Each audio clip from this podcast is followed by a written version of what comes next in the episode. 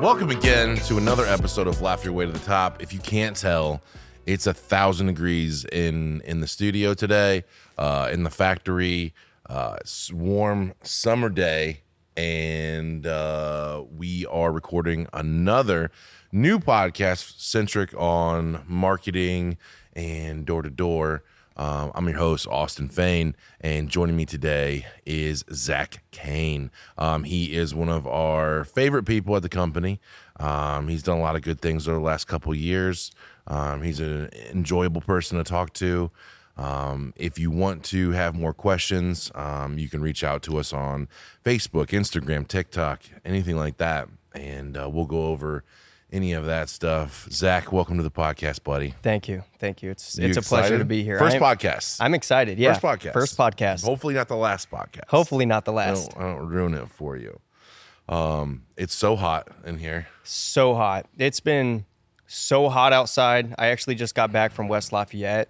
Went to a Purdue game. Baking in the sun. Got a little bit of a sunburn. That was today. No, that was yesterday. Okay, you went yesterday. It was yesterday. I wore made a mistake. Wore two shirts. So I had my Drew Brees Purdue jersey on, and then I had a shirt underneath. Felt like I was, you know, hotboxing my body in the sun. Yeah. But yeah, very hot outside right now. Who won? Uh, bad guys. Uh, sucks. Everybody watched games this weekend. Yeah, it's just nice that that football's back for anybody who does follow football. Football's back. It's nice. Last weekend without the NFL, so that's exciting. You don't count preseason, I do I do watch preseason. so it's been back for a minute. it has been back, but we have a little bit of time off in between preseason and now, so you know now it's officially back starting next week. Fair, fair. Um, I've been wanting to have you on for a minute, but you're a super busy guy with family and life and all the other good stuff.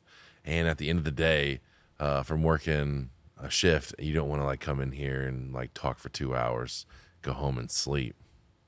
Yeah, well, you know, most of my day is talking to people, Yeah. so that is pretty much what my day, you know, summarizes. What do you What do you do for Perfect Steel Solutions? Uh, right now for Perfect Steel Solutions, I go pretty much. I wouldn't say door to door to every single door, but um, basically, I set up free quotes for the company for roofs, gutters, soffit fascia, and windows, and uh, pretty much personalizing to each individual I talk to, and you know, talking to people. Yes, you talk to people for a living, get Yeah. them interested in what we what we do here. Exactly. Okay, and you set up people for estimates, and you've been pretty successful in that over the last couple of years. It's been a not a slow burn to the top, but definitely a steady rise um, to being consistent. When I look at a lot of the marketers that we have, um, and a lot of marketers uh, online that I'm a part of a lot of these groups, and I follow along all these trends, and and what I've what I found mostly is that there's so many inconsistencies. You might have a good month, and then next month dies out, and the next week might be good, and the next week dies out. How have you found to be consistent in your work through a week to week, month to month sort of deal? You've never had a zero month. Um, you've never had maybe every month is the top month, but you've never had a zero month. How do you, how do you either plan for that, work towards not having that? Well, I mean that that's that's a good question because I get that actually a lot. I bet you do. I mean, it's very common. I mean, e- we have super, super talented people that work here. We do. And they still struggle week to week, month to month. absolutely, With and being consistent, not making money. They make money and that's month. more so like you know a lot of people come you know and we have a, a workout facility here Mm-hmm. you know people come in here work out their bodies but you know the brain is also a muscle to me too and you know working out the brain every single day to master your craft at the end of the day it is a craft just like working out your bicep or tricep it is a craft to be able to do that and to sculpt it the way you want it to be sculpted you know some processes go a little bit slower some go faster but that is one thing that i really struggled with when I first started is really high highs, really low lows. like everyone else. Yeah, big waves, big waves. And I remember having a meeting with one of my favorite people, Jimmy, and uh, he was like, "How can we? You know, I, I know what you're capable of doing, but how can we make those waves like this into more like this, Right. And with a steady rise." So that was one thing I started working on really early And I think it was more so with me. I can't speak for everybody, but more so with me, just getting comfortable, settling in and getting comfortable and dialing in. Me- meaning what? How do you get comfortable? Well, I mean, one of the things is, you know, when when I first started working, I think the first month, you know, we have the, what is called the Champions Club, and that has been discussed on a previous podcast, where you know you hit a certain number, you know, you're you're treated pretty much like royalty. Um, in the first month of the company I did manage to hit Champions Club, and it was super exciting because I've never experienced anything like that before, and it was it was totally. You've never been in sales before. no, no, absolutely not. Yeah. This was this was completely brand new to me. It was Right. actually uh, a big decision for me to do something you did like talking this. for a living, but not sales. No, no, it was it was completely different. Um, and I can kind of get into that here too. Yeah, but get into that. but when when I uh, when I first started, when I hit hundred thousand dollars that first month, it was kind of crazy. Um, I kind of got lucky in the beginning because I remember the first guy. Um, you know, I, I I pitched him, and it wasn't really anything spectacular or anything like that. But I offered him a free quote. He took it, and this guy ended up winning a lawsuit or something like that. And next thing I know, it was my first cash deal, and it was super exciting. And that month, I hit a hundred thousand, and um, after that, it was pretty much high highs and low lows. But for me, it was getting comfortable and settling settling in. And what I mean by that is when I hit the highs, um, it wasn't more so laying off the gas or getting comfortable or content. And you know that is one thing mentally when when I talk about working out the brain, um, where if you have a great week or a great day, and the next day you have a terrible day or a terrible week the next week, you know it's it's a it's a mental grind. It's not physical. It's a mental grind Yeah. and just showing up every single day and putting in the same effort the day before, even if you failed or not. Yeah, it that's goes the other half of that. it goes a Showing long up way. is one thing. Like most people can show up, exactly. but then putting the same energy of when you were on that high and everything like that, even when you're coming off of a loss, like that's a lot of things that people struggle with mentally, and that has to go with like pretty much all sales all around the world, whether you sell cars or vacuum cleaners Right, or right. houses or whatever. It really does. Energy does go a long way. I mean, anybody can show up on time. Anybody can show up and and, and be there. Um, but there's also a thing, you know, I, I like to try to stay in the present of where I'm at. So when I'm out there, you know, try to stay in the present of where I'm at. I can't carry the night before me or whatever happened yesterday or last week or what just happened that morning into my day. I have to constantly stay in the present.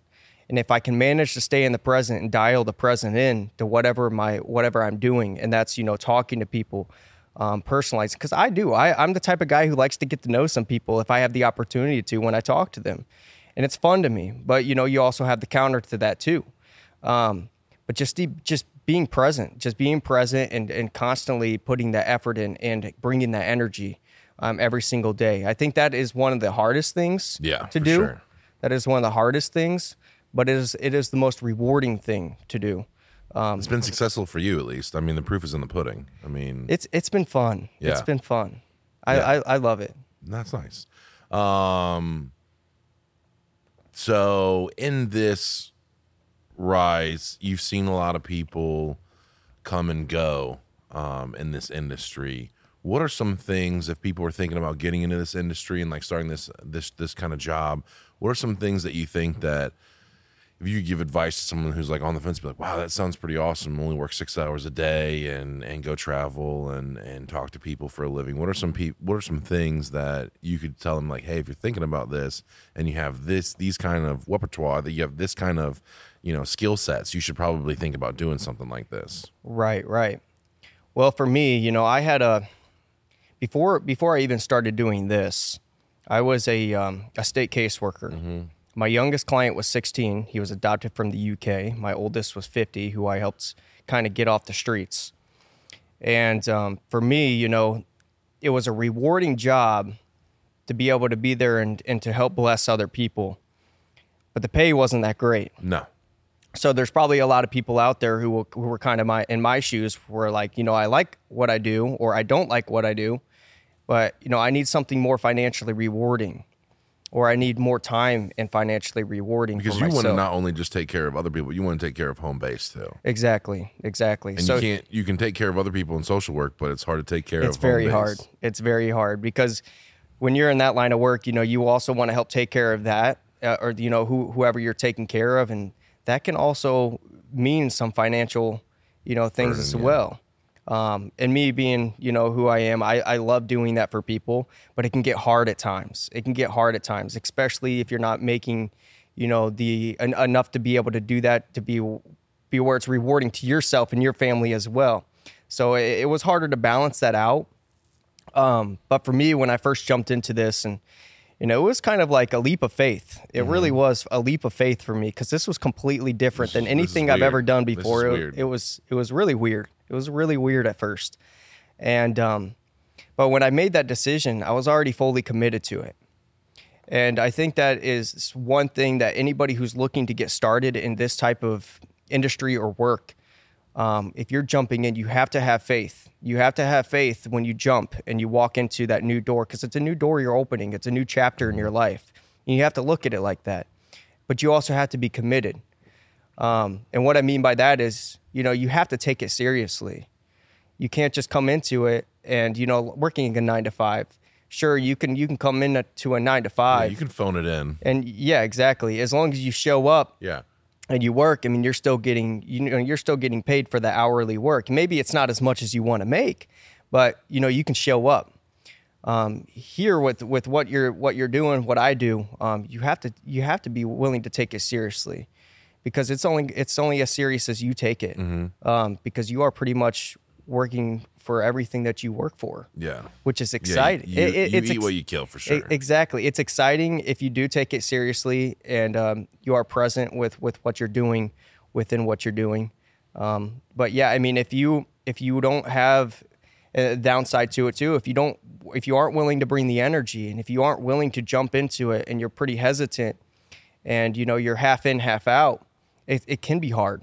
So if you're at home and you're listening to this and you're going to a job where you have lots of energy and you have a good motivational thing to wake up and grind and then it's still just an hourly based thing where no matter how hard you work you're still making the same amount of money if you feel like you could take your talents and talk to people uh, and go out there and get people interested in metal roofing soffit fascia windows gutters all that good stuff um, then this might be something for you or any line of work. There's a there's a few different companies. I mean, whether they you know bathroom remodels or they're doing decks or anything like that. There's a bunch of companies out there that you can go work for and get your feet wet.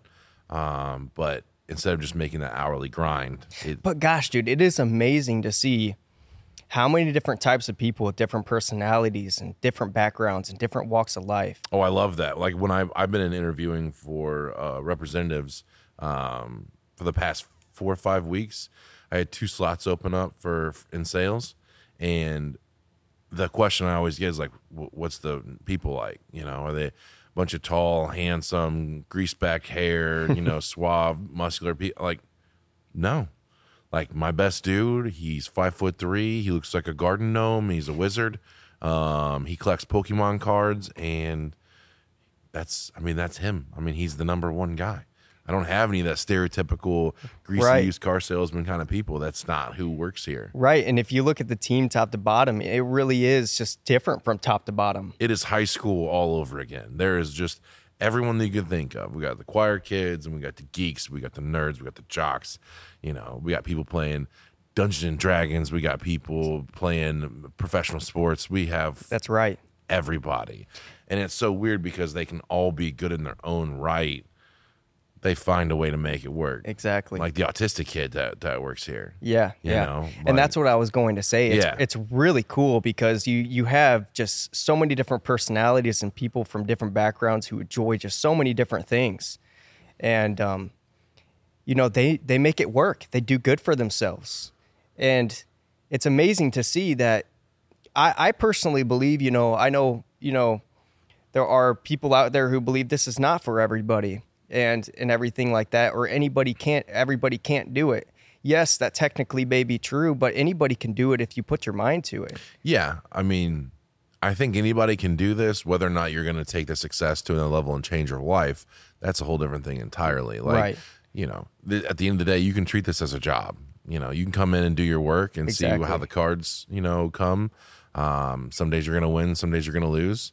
Um, if you're just an average, no talent type of, you know, and then just working your normal hours and not going above and beyond, you can just make money and live. And I think you just hit it on the nail on the head. Um, you know, there are a lot of people who who do come into this industry doing um, some sort of marketing who treat it like a job.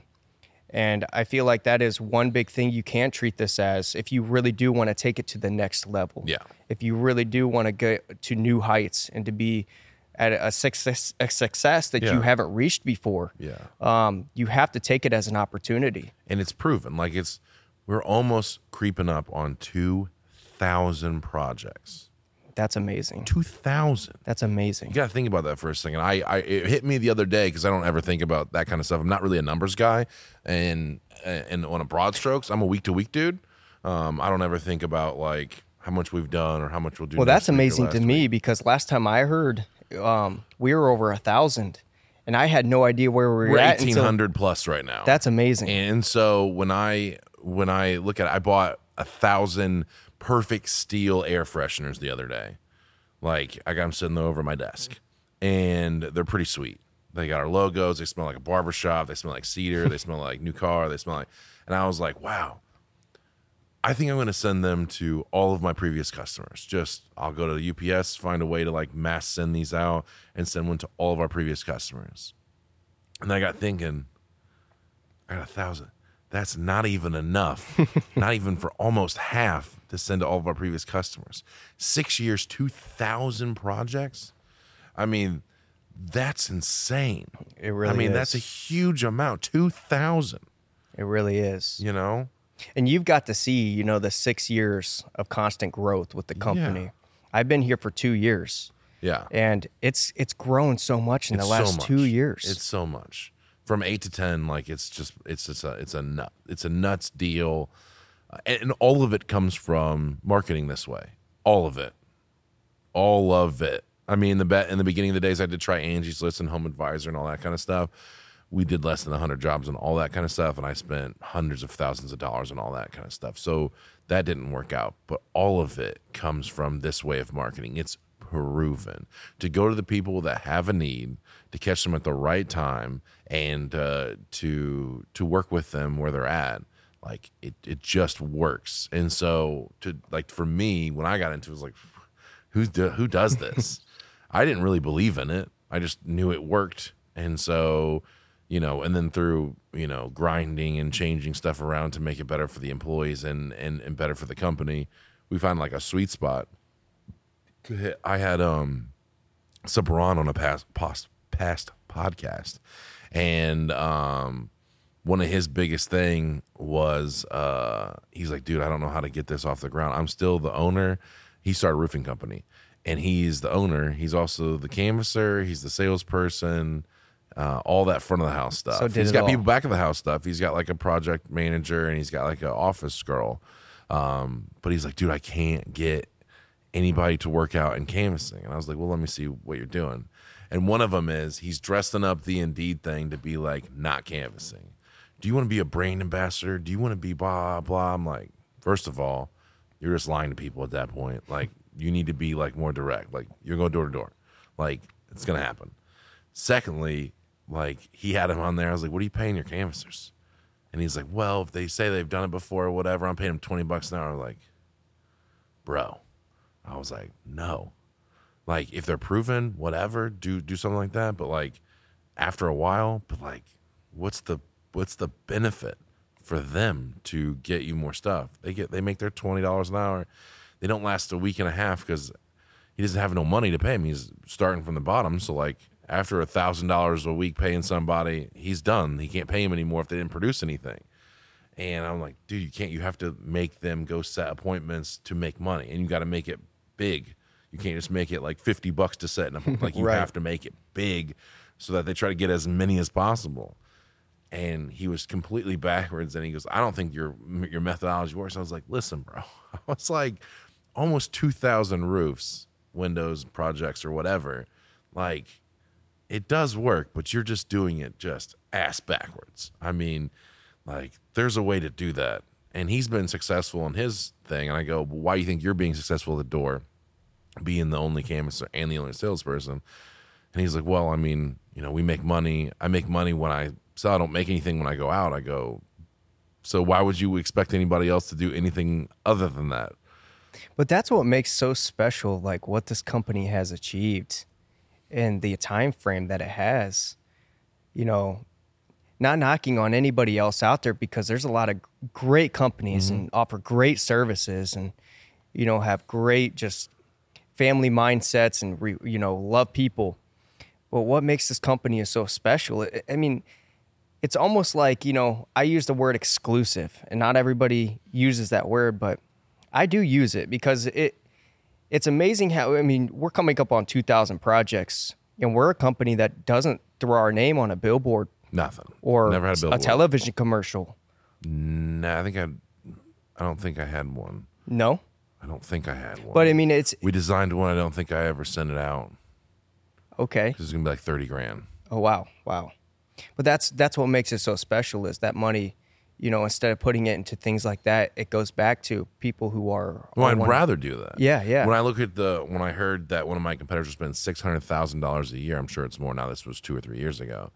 Um, six hundred thousand dollars a year on television, and I'm like, man, for six hundred thousand, I could have like a bunch of marketers, and I feel like I would definitely get more leads. Maybe not. Maybe I'm wrong, but like I would think I definitely get more leads doing that than on television. Maybe for brand recognition, it'd be way better, and you'll get more in the future for doing that kind of stuff. But no, I did. You know, what I did. I didn't do television. I did the internet stuff. So, like, if you were on Hulu, if you were on Okay. any of that stuff, it would come up at the you know, like when you're watching a video Yeah, on YouTube yeah. or something like that, and they have like a little little ad. little ad at the bottom. That's what I was doing through Comcast. So it was kind of a television thing, but it was through the internet based stuff, which I thought more people were doing anyway. So I was like, let me get in on that. Zero. But most of the company's success has been through believing in people. Yeah. Yeah. Everyone here is everyone here is smarter or more successful than the next person. Um, And that's almost kind of really what cool. helped me take the leap of faith into doing what I'm doing is because I got that sense that, you know, when I came across, you know, Jimmy on a previous podcast who, you know, ultimately was my first impression of, you know, Perfect Steel Solutions. It's usually most people's first impression. Right, right. You know, it was more so him believing in me. And that's kind of transitioned into how I look at it. Anybody who comes into the company, you know, I want to believe in them because that's exactly how the company has grown. That's exactly how we have gotten so many projects. It's just, you know, putting your time into people and believing in people and helping people. You know, it, it, it is amazing when you go to an approach like that. And that's kind of the approach I go to when I go and talk to people out, out there every single day and I'm on that grind. yeah. Um, I have the mindset, Passion, yeah, yeah. passion to help people out, and that stems top to bottom. You know, through through people I talk to um, every single day out there. You know, um, just offering a free quote for whatever it is: windows, roof, gutters, soffit fascia, the whole nine yards that we do. Um, I want to help them, and I know we can help them if if they give us that opportunity. So I approach that door every single time in that in that mentality and uh, it's really cool because top to bottom we carry that same energy and it's you know it's it's to the point where i fully believe in what you know was believed in me um, to where you know i want to i want to help other people do that too Yeah, and want to have fun doing it. Exactly, Like- yeah. Like there, I don't know if you came to the fantasy draft um, the other night. I did. Okay, and we did. We do fun stuff like that. Um, we do fun stuff like I've shut it down before. We've done Dungeons and Dragons in the conference room before. Um, we've done Cubs game uh, recently this year. Um, That was fun. We've that was cool watching you guys there having a good time with that. We've done a lot of charity stuff. I'll get tickets to send people to the Colts game or something like that. Tin We've Caps game recently. Tin Caps. How was how'd that go? it was really fun TinCaps is a local uh, baseball organization, um, and we got sweet tickets. So I, I donated money to a charity um, for families that need a place to stay while their children are in the hospital, and uh, donated so much money that you get sweets to this baseball game. it was it was a blast. And um, one of the things that um, what what we wanted to happen was we wanted all the tickets to be used.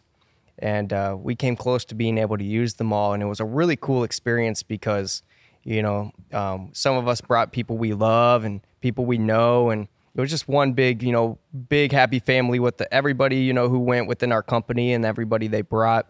It was one one thing that was really cool to me was we had a guy who um, pretty new here and is doing absolutely extraordinary. I mean, he he's been killing it, and uh, I remember him bringing a foreign exchange student with his sister, and she's never seen anything like baseball before. She didn't even know baseball was a She thing. She was the foreign exchange. student. yes, Okay. yes. So she didn't she didn't even know baseball was a thing. And I think she came from uh, from Germany. Okay. And uh, one thing she said in the suite, looking into the outfield, because I think she counted six or seven American flags from just the uh, you know the, the horizon. She's like, "Why do you guys have so many American flags hanging everywhere?" She was like, "This is just bizarre to me." USA baby. so it was it was really cool. Um, just kind of like seeing her take it all in for the first time. Um, because we have a lot of things that you know we're we're used to or we're accustomed to. Yeah. Um, but not even like it was just cool being in a suite. Just it, it was I've absolutely. actually never been to one. I mean, I they're really nice. I did one for uh, New Year's Eve ball drop, but it was not like a baseball game and stuff. So I never, I've never seen it. Um, and then we did like the buses to Dave and Buster's and Top Golf. That was that one. fun, That was sweet. Um, I that's the stuff that that I like to do when everyone else is having fun. Because we do expect a lot of work to be done and a lot of proficiencies and we hold ourselves to a high standard but then also you know giving back and trying to make make some memories while we do it. I don't want it to seem like man i've worked here for five years. All i did was get a paycheck. No we've we've gone to chicago before we've gone to indy before we've you know we're doing baseball games we're doing i want something to have some kind of memories that of- Dave and Buster's and that was sick and Top Golf was a huge that was huge sick. thing. Yeah, that was sick, and it was it was fun. It was like five year anniversary. We just had our six year anniversary in July. Um, ten year anniversary. I'm thinking about doing a, a like a festival, like a carnival, not like a fire festival. Like doing a doing a carnival where I bring like midway, like when I bring like Ferris wheels and roller coasters and like spinny stuff and like the games that you can win, Oh, wow. prizes, all that stuff, and put it on property. That would be legit. And have it only for perfect steel and perfect steel friends and family. 10 year. Wouldn't that, That, would- that, would- that would be it's probably going to cost like a couple hundred thousand dollars but i think that would be like really dope that would be really really cool. just a one day all out Boston Well, everything- festival with music, everything- music fucking live live music and Everything stage. has been so legit, Yeah. and when I hear you know you say that, and you're like, "Oh, this is gonna be legit," it's Yeah. like, how much I- more legit can we get? I tried to pull it off last year, but I always do things like last minute. It's one of my worst qualities. Is like I'm a real in the moment. I like to handle fires. It's the way my mind works. Is like, what's the first fire, second fire, third? I don't go like next week I'm going to do X. I don't do that. And so like it became like three months ahead of time. Like let me see what it is to get a carnival here for, you know, like a summer festival or something like that, and couldn't make it happen. But but in two years I can start planning that and make it happen. I think that would be so sweet. that that's a that's a big ten year. And open it up to all of our customers too, by the way. oh wow, Be customers, employees, and friends and family. that that's huge. Be dope. That that would be dope. It's pretty easy because like we have all of the customers' information. I mail out tickets for that, and then all the employees' stuff. Send them out tickets and stuff. Take tickets at the gate. Set to go. I'll gate this whole place off all the way from around our three four acres we here at the at the facility, and just have it have it out, man. And that that's that's pretty cool too, you know, Yeah. Because when you're talking about a customer standpoint, you're like, cool, yeah, you have a lifetime transferable warranty on top of your roof, a nice new roof from us, or windows from us, or whatever the case may be.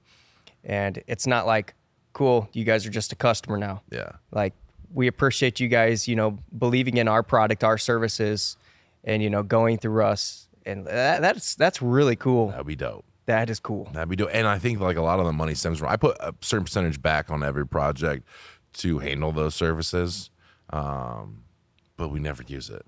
Like we we hardly ever have any issues because it's like a lifetime system, right? Whether you get windows or roofing or whatever, it's pretty much forever and it's done. You know, so like using that money that I don't use from five years ago and putting it into this giant festival to give them something for their money. They bought a lifetime warranty they never used. Well, it's good to have just in case, but you know, be cool to like just get some free tickets now and then. Yeah, Like, that would be cool.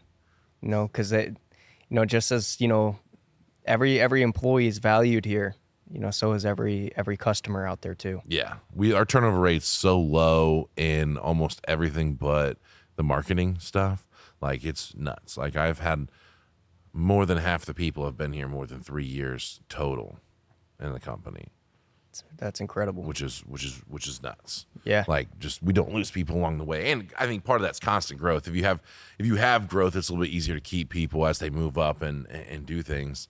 Um, but yeah, it's been pretty exciting for me to watch people like have have families and buy houses and and do it's it's been exciting to be a part of it. yeah, it's been really cool. And uh, just do, I gotta figure out a way to make it bigger and better every year. Always look forward to Christmas parties and stuff. No, I've not yet been to one of those. Why didn't you come last year? You sick? I went to Puerto Rico. Oh, that's right. You went with Dad Puerto Rico. Yep. So my dad, little story about my dad. So my my dad ends up going to Fort Myers, Florida, before you know the hurricane and everything happened down there, where it ended up getting decimated, and you know just a pretty sad instance. But uh, the year before that happens, my dad went down to Fort Myers Beach, Florida. Got a little. It was, it was like a little shack, and this place only could s- sleep one person max, one person max. And um, I get a call. First, after the first night down there, my dad got rushed to the hospital. What happened was, is you know, he, he made a little bit too many friends down there first night, birthday night, and uh, was down there on the beach. Got invited on somebody's boat. Went out in the boat. Didn't realize the water was low tide, and the water was, uh, you know, you can't really see in the dark. So someone threw a football. My dad, God bless him, he loves to play football. He's like a little child in a grown man, grown Must man's be body. big ass boat to throw football on. Well, yeah. So he jumped off the front of this boat and uh, um, pretty much jumped into the water, not realizing how shallow it was, and snapped his ankle. And immediately got rushed to the hospital first night down there.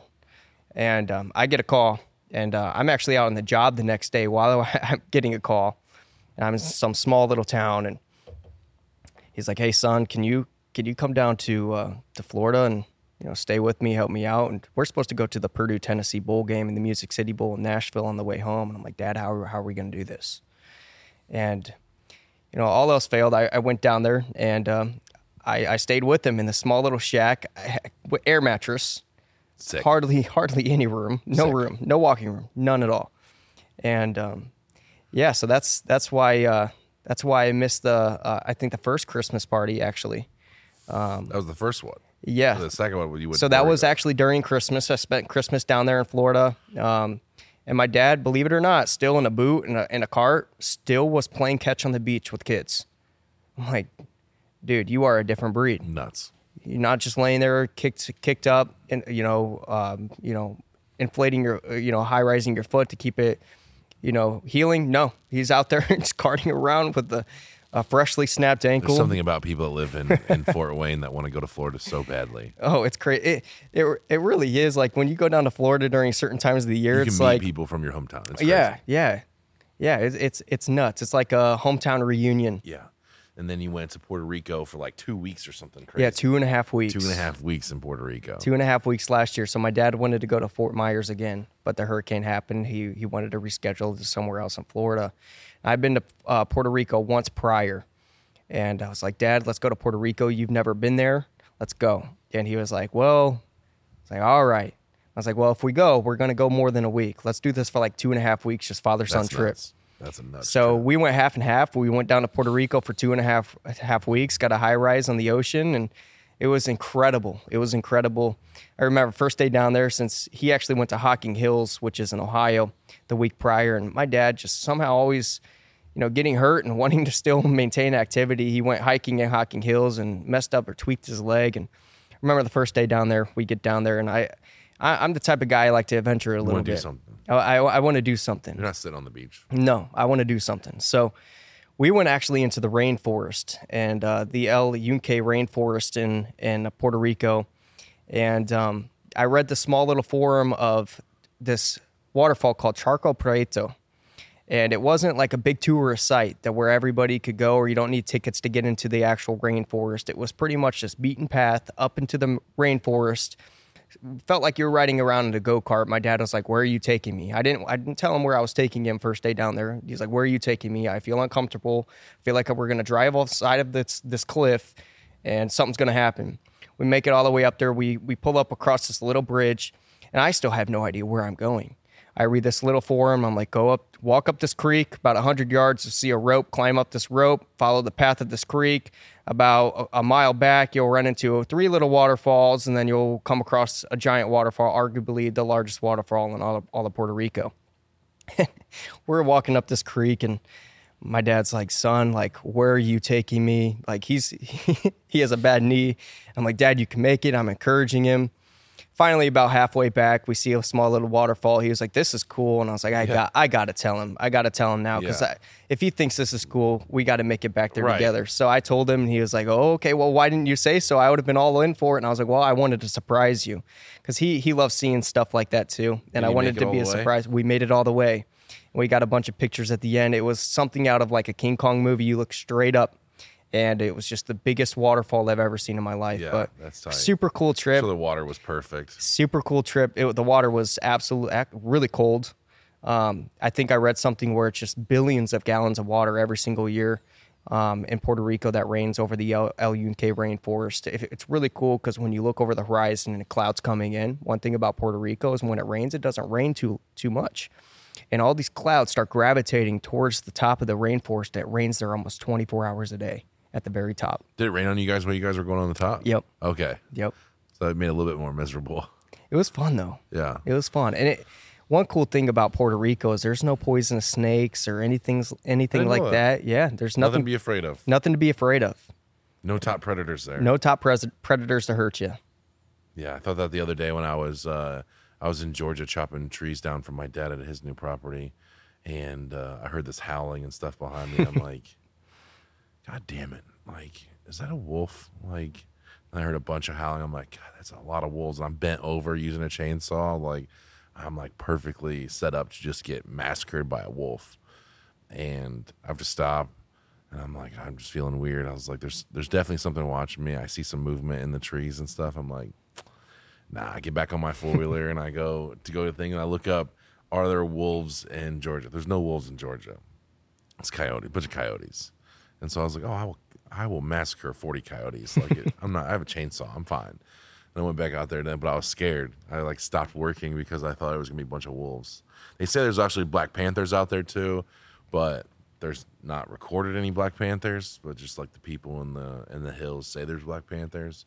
So really, all you got to worry about is bears. Side note: I didn't know there were bobcats in Indi- in Indiana. Yeah, yeah, I just found that out yesterday. Yep. Actually, yeah. There's bobcats here for sure. We've only seen them in zoos, but you know they're out there. crazy. Crazy. What's your next big trip? Um, that's Yeah. to be determined. Yeah? I'm kind of like you. I'm pretty spontaneous with my trips. You are. and it's kind of like a, a last second thing most more often than not and we end up going somewhere but that's you know that that's one beautiful thing that that you know attributes to the work that I do now you know that was completely new to me in the beginning but you know now it's become you know my norm and and what I do every single day day in and day out you know I'm able to do these types of things and it's absolutely amazing to be able to do these types of things and to be able to come back and to still be here like I never left. Yeah. It, it, it's absolutely just there's there's nothing like it. Yeah. Pick up where you left off. No, I've been having a lot of. I don't know when my next big trip is going to be. The last trip that I took to Georgia with Jimmy and Zach, um, we drove cheap cars all the way down there for my birthday and stuff. That was fun. And I'm always worried when I go out of town, like I'm going to come back and it's going to be a mess. And when he's talking cheap, he's talking cheap cars. No no air conditioning in one. I think And didn't all I- of them, there's no air conditioning. did I hear correctly? A tire fell off of one of them. Yeah, so the tire fell The completely fuck off a car. I don't even know how you guys made it down there. We made it. I w- we would have made two cars down there if I didn't run over something and pop a tire, but you know, we still made it down there with one. Gave it away. we'll make an episode out of that. We filmed it all, so we'll we'll put that out there eventually. Um, but that was kind of like my last really big trip that I have for a while. I'm gonna go pheasant hunting. I think in October. You're a hunting guy, aren't you? I'm I'm a bird hunter. You know, I killed a wildebeest one time, but that What's was more is that the biggest thing there. you've ever hunted? Yeah, a wildebeest. What's bigger than a wildebeest? I don't know. Dinosaur. I don't know. There's nothing bigger than Elephant. yeah, yeah. I guess you're right, but I just I don't know. I thought wildebeest seemed like close enough. If you to find a, cow. dinosaur, let me know. it seems like it'd be close enough to a cow that would be like good to eat. So Actually, uh, I think I think we ate wildebeest. we did. I brought it in and uh, we Wildebeest made a bunch of burgers. burgers. So, but that was like the only hunting hunting I've ever done. Like most time it's just bird hunting because I can only really use a shotgun. I'm not really good at that. You've never been hunting before, I've never been hunting before. and you really don't have any inclination to do any kind of hunting. I think it'd be cool. I think I've shot a shotgun before, but it was more so clay tiles that were, you know, shooting up in the air, and it was for fun with my buddy a little while back, just out on one of his properties, and never been hunting though. I think it'd be fun to take a bunch of people and do like defensive shooting courses. That would be So fun. I think like get like five to seven people and like hire like an ex Navy SEAL or something like that, Marine, to train us on on how to shoot, you know, effectively and stuff like that. I think that would be cool. that would be cool. I'm doing it for the girls. Their Christmas presents um, this year. I've already told them, so it's not a surprise. But I'm taking all the girls. I found an ex FBI agent um, woman that is going to take the all the girls in the office out. Okay, um, they're going to get trained on using guns defensively and things like that, like how to get out of their purse or how to get in the car and like get out of a bad situation, like get on target really fast and you know close groupings and all that other good stuff. And then at Christmas, I'm gonna buy them all guns, and I'm gonna like either hydro dip them or get them engraved with perfect steel solutions and stuff like that. That's and they're all gonna get guns. That's pretty neat. So if you want to rob perfect steel, not a, the good time to do it is now. You don't want to do it towards Christmas time because they're all going to be armed and dangerous. right. I think that's awesome. that is awesome. That's going to be sick. They're all going to be armed. just don't make the teeth. ladies mad in the front office after Christmas. No, it's not a good idea. But I've been wanting to do something like that for a while, and it's so hard to get stuff for the girls in the office because I mean, they're just not. They're not sometimes as passionate about stuff as we are, and I was just trying to find something like that no one has done before. I'm like, who gives weapons I think that out I, at I work? think that is something that no one's ever done before. no one's no one's ever armed the front office no, absolutely not. I'm doing it. Unless you're security or something like that, never. Yeah, no, I think that's that's pretty tight. We went and shot. Um, How did you f- F an ex FBI agent? Yeah, That's pretty neat. Yeah. The white privilege, I just have a lot of people, you know, um, that I get to know. And I'm like, oh, what can we do here? And like, we'll do this. We'll give everybody guns and teach them how to load them, teach them how to do safeties, teach them how to do, you know, roll out and out of a car and fire away. I have my own hit squad. Ugh. You have any questions for me, big dog? I feel like I do most of this talking. I mean, you did share some stories, but I feel like every time I do one of these, like, um, I don't get a lot of questions, and I'm trying to like switch that up a little bit. Yeah, yeah. What was the biggest hurdle for you in the beginning in this industry? Because, you know, on previous podcasts, you and Ryan talked. And, you know, you and Ryan came from, you know, another another company. And um, you guys kind of, you know, took your leap of faith, Yeah. per se, and uh, started this. And it's turned out to be an absolute wonderful thing for everybody, Right. everybody involved. And what was the biggest hurdle for you in the beginning of doing something like this when you started when you got started you know when it was established we had you know what we had and what was the biggest thing for you to get, be able to start getting projects and start start reaching customers That wasn't the problem. That wasn't a problem. Uh, I think most of it was like two part, right? So like, I started with twenty five thousand dollars. and I gave my dad the title of my truck, and he gave me twenty five G's. So the finite amount of money to make it work in the couple weeks. You only had a couple. how weeks does that even how do you make make it it work with $25000 just kind of ignorance, I guess. I don't know. Just being like, yeah, it's got to work or we're just done. You know, as an investment, I mean, you've lost probably money on either cars or houses or rent or whatever to the tune of more than twenty five thousand dollars. So I thought "Ah, it's not really that much money. It's a lot of money at the time because it was all of everything we had. But like, if we lost it, I mean, whatever. We just go get normal jobs again. You know. But the biggest thing was when we started, we actually didn't have any financing. So I was selling jobs with financing with no one to finance them. And I just, we didn't tell anybody because through miscommunications or belief, a lot of things that happens, it's real, it was a real grimy place the last person. And those people, the fi- the dirty finance people, sucked up to that place because they were given lots of businesses, uh, lots of lots of money to go finance these projects and stuff. And Ryan thought that he could get all those finance companies to come just instantly finance him because he thought he was a big deal there. Well, the moment he cut ties with that business, no one cared about him at all. And they definitely didn't care about me. I had done zero business, technically, with the finance companies. And so day one, we're like, no, the finance company just ghosted us. Like the dude was supposed to be like our buddy, and he met us for breakfast a bunch of times and sent us all this paperwork. And then at the end, he's just like, nah. But bro, you you grind. And and so we just sold a bunch of deals anyway with like, yeah, it's gonna be like three hundred dollars a month payment or two hundred dollars a month payment. I was like, I'll figure it out. And I we through Ryan's other contact, we had another guy here in town that knew of a lady in Ohio that we still use this day named Mary. And she runs all of our stuff. She's got a network of about five or six dealers that we work with. And uh, she shops around to give us the best price and stuff. She signed us up. Then after that second week, we were up and going. We sent her like 10 deals. we're like, Wow, we wow. had like, had already sold like so much. We were trying to sell cash because we could do cash. I had bank accounts and I had the LLC and everything set up. Like we could sell cash and be fine. And I had um, the metal roofing company that we bought our stuff from, um, metal roofing supply company. They were going to give me two jobs on credit, and then if I got those two jobs done and paid for, then I could order another two, and you know until I caught up, right? And so that was all taken care of. But we didn't have any finance when we started, so it was like, man, second week, at third week, if we didn't get any deals financed, we're done because we can't install anything. So that was a that was a nightmare. So starting off a roofing company and not doing that kind of stuff, that was that was pretty harrowing. Not have any finance because like a lot of people have to finance. I know that back then, if someone called me like, "Hey, it's twenty thousand dollar roof," I'm like, I don't, I don't have it in the safe. You know, I don't have it.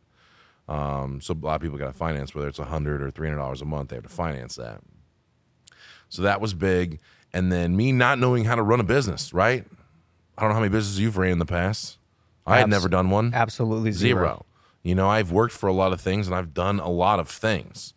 I've been a teppanyaki chef. I've been a welder and hydraulics guy and parts and accounting and in sales and operations and a waiter and a bartender and you know all these. I've worked a go kart track. I've done all these crazy things, but none of those things are running a company. No one goes, well, how do you make? How do you do profit?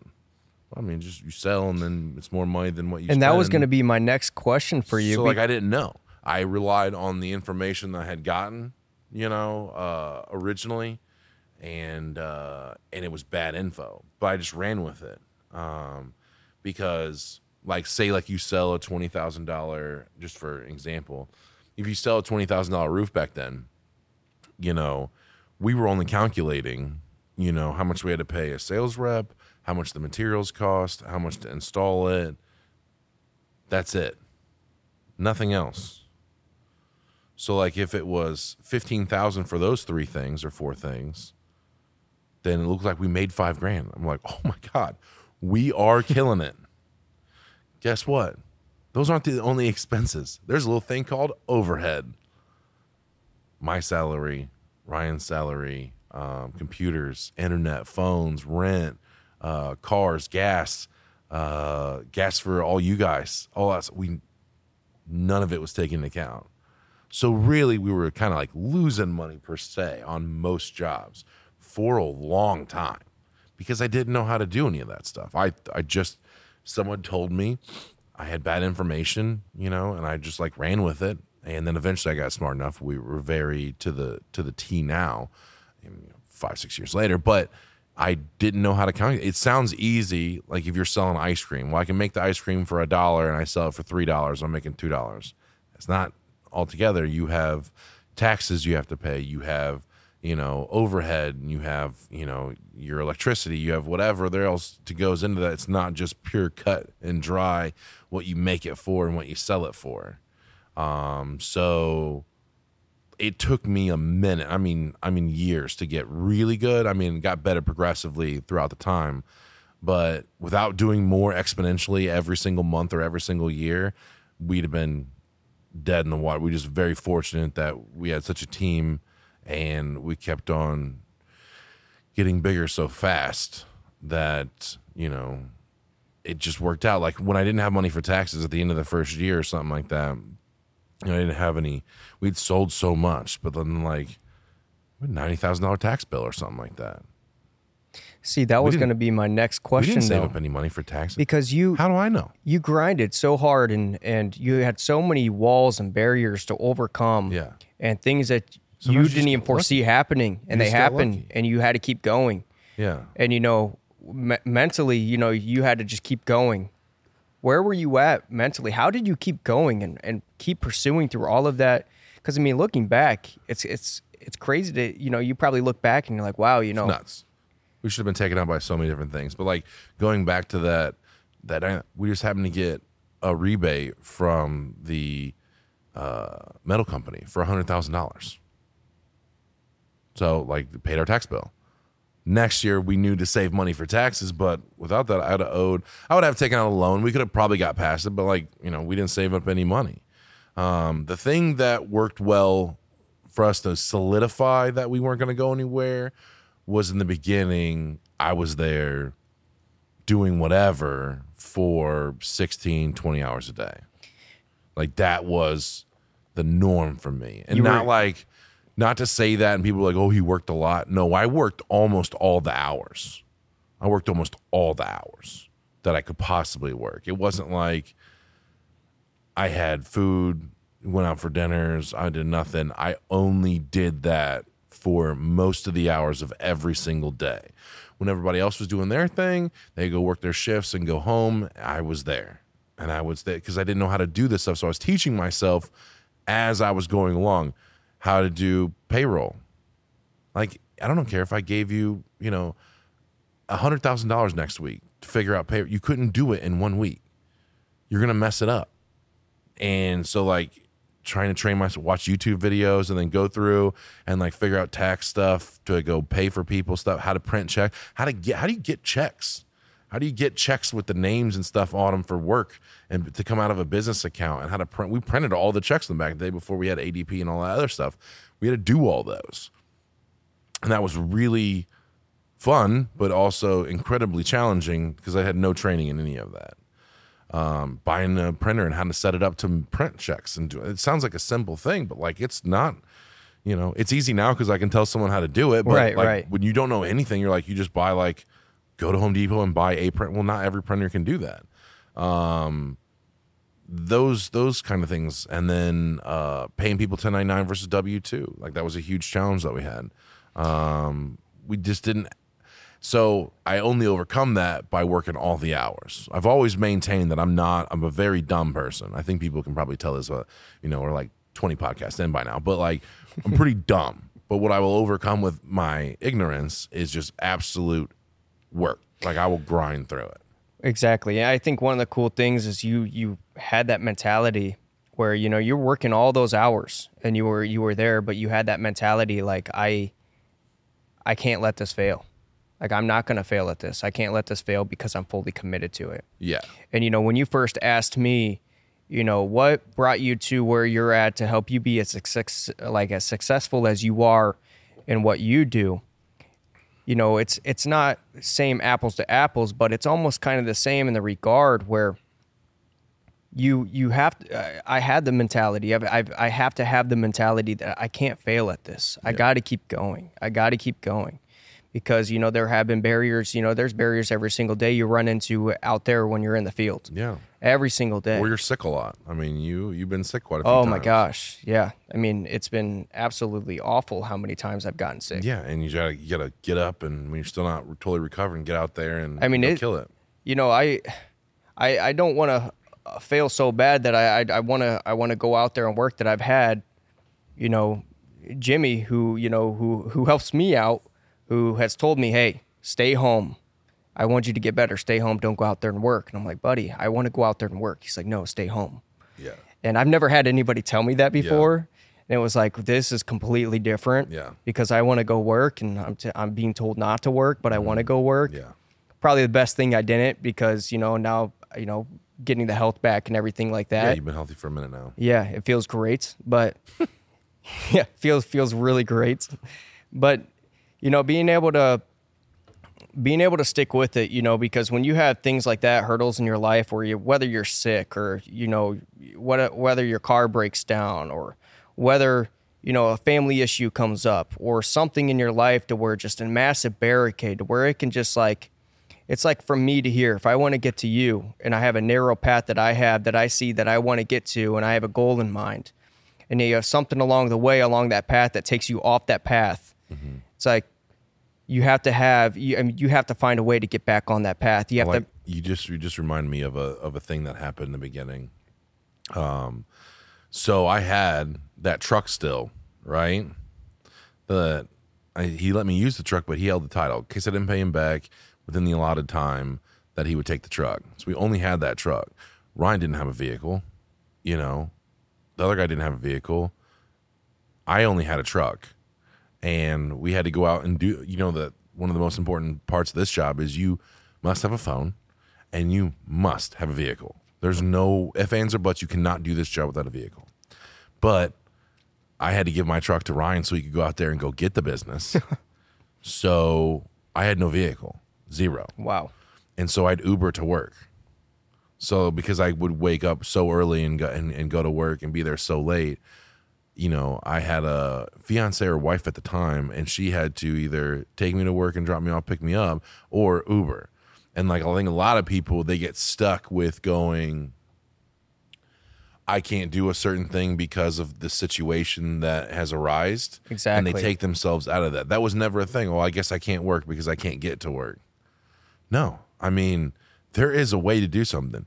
Did I spend way too much money? I'm talking hundreds of dollars per week on Uber, but I got to work every day. Like you can, you can do it. Don't let the li- in the in the in the in the process. This would have been a, such a little thing. Now we have 27 vehicles. I, if I run out of vehicles now, I'm gonna kill myself. But everybody in life should know by now that what whatever you put your mind to, whatever you want to accomplish, there's going to be things along the way that you have to hurdle. You have to you have to keep going that are to come and try to take you off that that path that you're going down or it's just going to be a, a very big challenge. Some challenges bigger than others. Yeah. You're going to have little challenges, you're going to have huge challenges.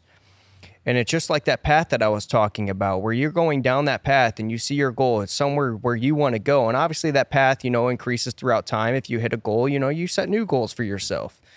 Or at least I, I hope you are. You know, for, for anybody out there, you know, it's good to set goals for yourself. It's good to keep challenging Never yourself. to- settle. yeah, exactly. Never settle. Never, never get content to where you're at. Keep going. Keep going forward. If you hit a, if you hit a mark that you hit, keep going and, and set a new mark for yourself whether you get short or not it's good that you you set that goal and you try to go i mean it's it's important every single day that you wake up and you you have a reason why a reason why why you're going forward and what you want to go forward and why you want to accomplish that and, and try to helps. accomplish that It, def- definitely helps. it, definitely, helps, when you have the why. You know, um, but a lot of people like when I go back to like a normal basis thing. If you're a welder, you know, and your car breaks down, you're like, well, I guess I'm done working now because I can't get to work. Like, no, dude, that needs to be. You have to work. You make it happen. Or get a bike rent a moped, do something. Like most people think, well, I'm not, I'll lose money than going, and do better than doing absolutely nothing. You know, and we're not talking. it take you we're out. not talking about things that happen where, like, let's say you you have to get your leg amputated or things no, like that. No, we're talking that- about things that come up often. right that you can You've overcome. seen it come come up a bunch where people have a tough time. You know, Derek Banks, who works here, hasn't had a car in seven years, and he's overcome it. he's overcome it. He's overcome seven years. He works here every single day, and I've watched a lot of people fail because the car, the, the tire came off of a car or something Right. like that, and they'll be like, "Yeah, I, I'm just, I don't have money to fix it," or blah blah blah. and or- it's or it's incredible because with what we do and what Derek Banks and I do, Yeah, you know, you it, you have to have usually a car to be able to do this. you must have a car. Almost, uh, almost always, you must have a car to do this. But but DB, we call him DB. Yeah. He do, he doesn't have a car, and he still does this. he still does this every day and for he six still, years. and he still makes money. six six plus years. it's it's it's incredible. no car. But that's that's the thing though. When you have challenges along your path that that come, you know, if you are determined enough, if you keep going and you want to keep going, you can get through it. It's whether or not you're going to make that decision if you want to get through it or not. I had a guy that uh, worked for us years ago, and uh, for whatever reason, either lost his license or just didn't have a car or no transportation, whatever. He just walk around his hometown. He lived in Bluffton. He would just walk around Bluffton. You could still do. I mean, you, you should have a car to do this, but don't let it stop you from doing it. At the end of the day, I've seen a lot of people quit when something even salespeople they're like, "Hey, my van's on its last leg. I can't go run these appointments. Can you give me something closer to home?" I'm like, no, like it's part of your responsibility. But find a way. I'd pay someone, you know, fucking fifty bucks to go drive me to an appointment or something like that if I didn't have money to fix my car or whatever like that. I don't care, you know. Better than not doing anything. Roll it all in the dice. You know, like scared money doesn't make money. Never heard and it's, that? it's like the old saying: if there's a will, there's a way. Yeah, scared money don't make no money, right? I'm Right. not saying be careless with your money, but like roll the dice a couple times. Right. Roll, roll the dice. You know, there's there's stuff to be won and gotten going places where people usually stop. If And you're, for- if you're and- seeing where people stop and you go past that, you're probably going to have a pretty good time. Right. And if you if you're one of those guys or girls out there who who are watching and you're like, you know, maybe I do want to change in my life or maybe, you know, there's something out there, maybe this is something that I kind of want to try out. And you're not scared of, you know, embracing new challenges and keep going and pushing forward. You know, if if if you can if you can hurdle some of these things and you go on with that, you know, that mind mindset of I want to do this, you know, like what I was talking about fully committing to it and really really going after it, there can be a lot of success in it. a lot of life-changing success. And I had Zach on the original one that we did the podcast and stuff, and he's arguably one of the most successful people too, as with you, um, as with Jimmy, as with those people that if you believe in what your company is doing, Gotta or believe. if you're co- like the essential company man, I know that people put a negative connotation to that sometimes. Like, oh, you're you're dick riding pretty hard for uh, these people or whatever. And but truly those happen to be the most successful people. People think that to become the most successful people by jumping on that train and being like cult like appreciation for whatever that company is or doing, but it happens opposite.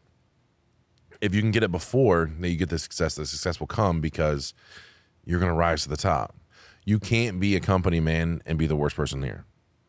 Who would want to do that? If I made three hundred dollars a week, I would not believe in this at all, and I wouldn't care. Okay Right. The the fact is is that you believe in something and then after a while you just you come to the top because that's all you know that's all you care about.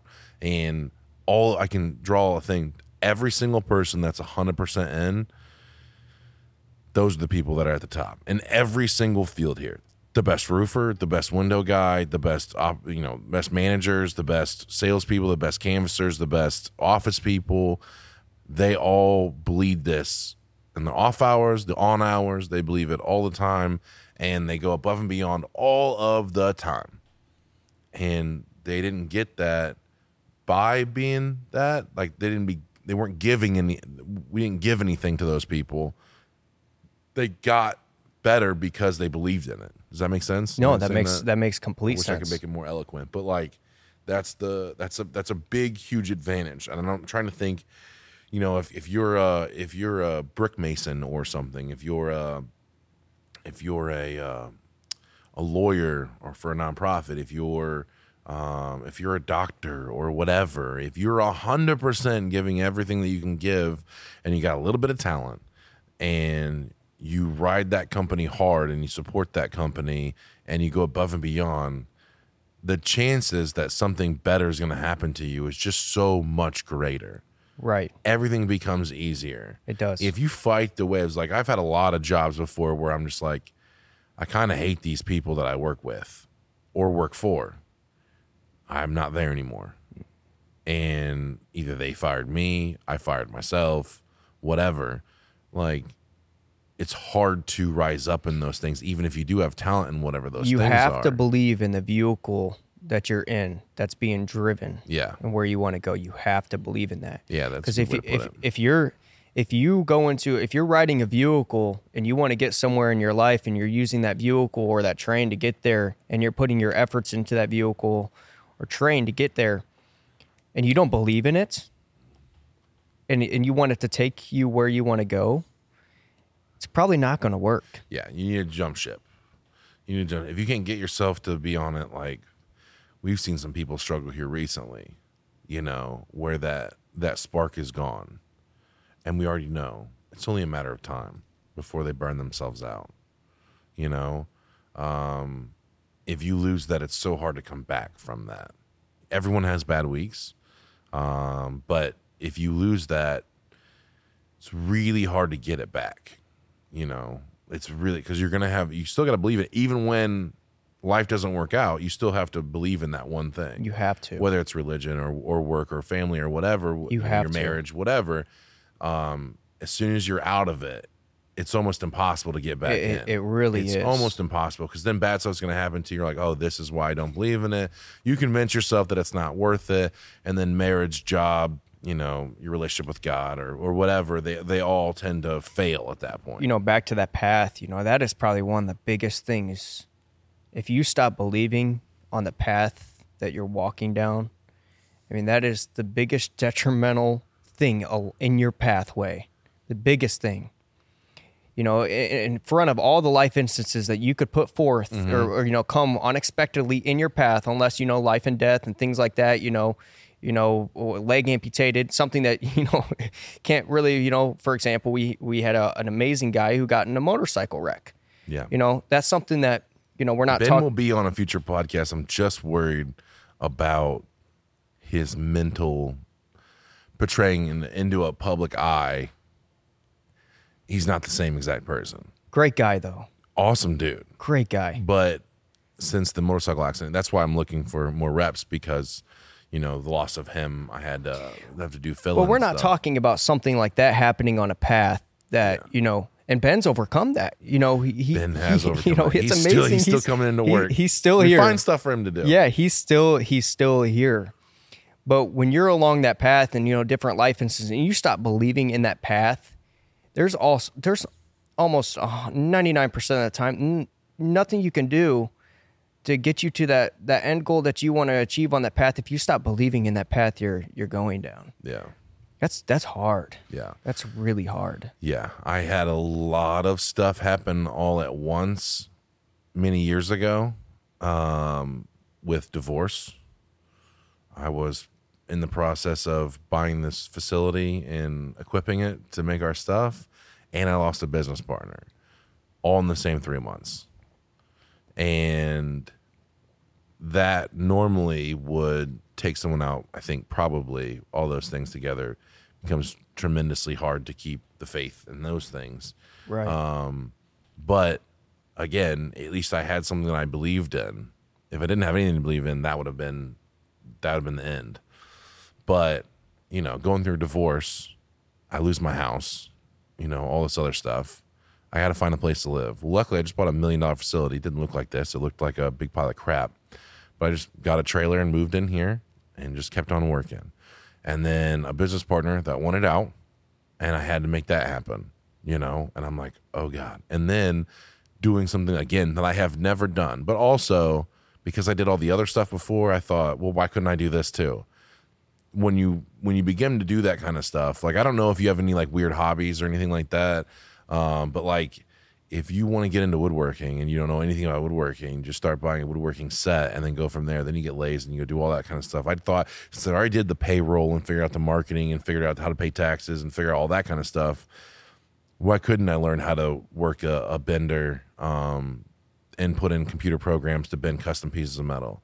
Why can't I operate a slitter to um, a 30 seconds of a degree when it's slitting when it's slitting metal? Why couldn't I program multi-term roll formers to make sidewalls, end walls, you know, valley pans, ridge caps, things like that. Why couldn't I figure out a setup to to stack all the metals and, and, and figure out a way to deliver all that stuff and how to operate a crane on the back of a 38 foot gooseneck trailer and tow it by a 550 why can't i figure out how to way to to get a cdl driver to go train them how to do all that stuff and it just you know you just figure it out Yeah. you know so many people go well I, I can't do that because i don't know how to do that well trial by fire motherfuckers let's go Yeah. like that's the greatest thing i can tell I actually people do have a, a yeah you do have one of those I have a weird little Yes. hobby, and people look at me like I'm crazy when they talk to me about Yeah. it. I've actually had some people write is with it me. collecting Um, What is it? kind of, sort of, not of. I mean, I do like collecting. I, I am into sports card collecting. You know, one guy, like I was telling you, Mm-hmm. I'm, I'm big into Anthony Richardson right now. I do not endorse going out and buying his memorabilia. I just like Anthony Richardson. Yeah. You know, I'm a big Colts guy. You know, I, I'm a Colts fan.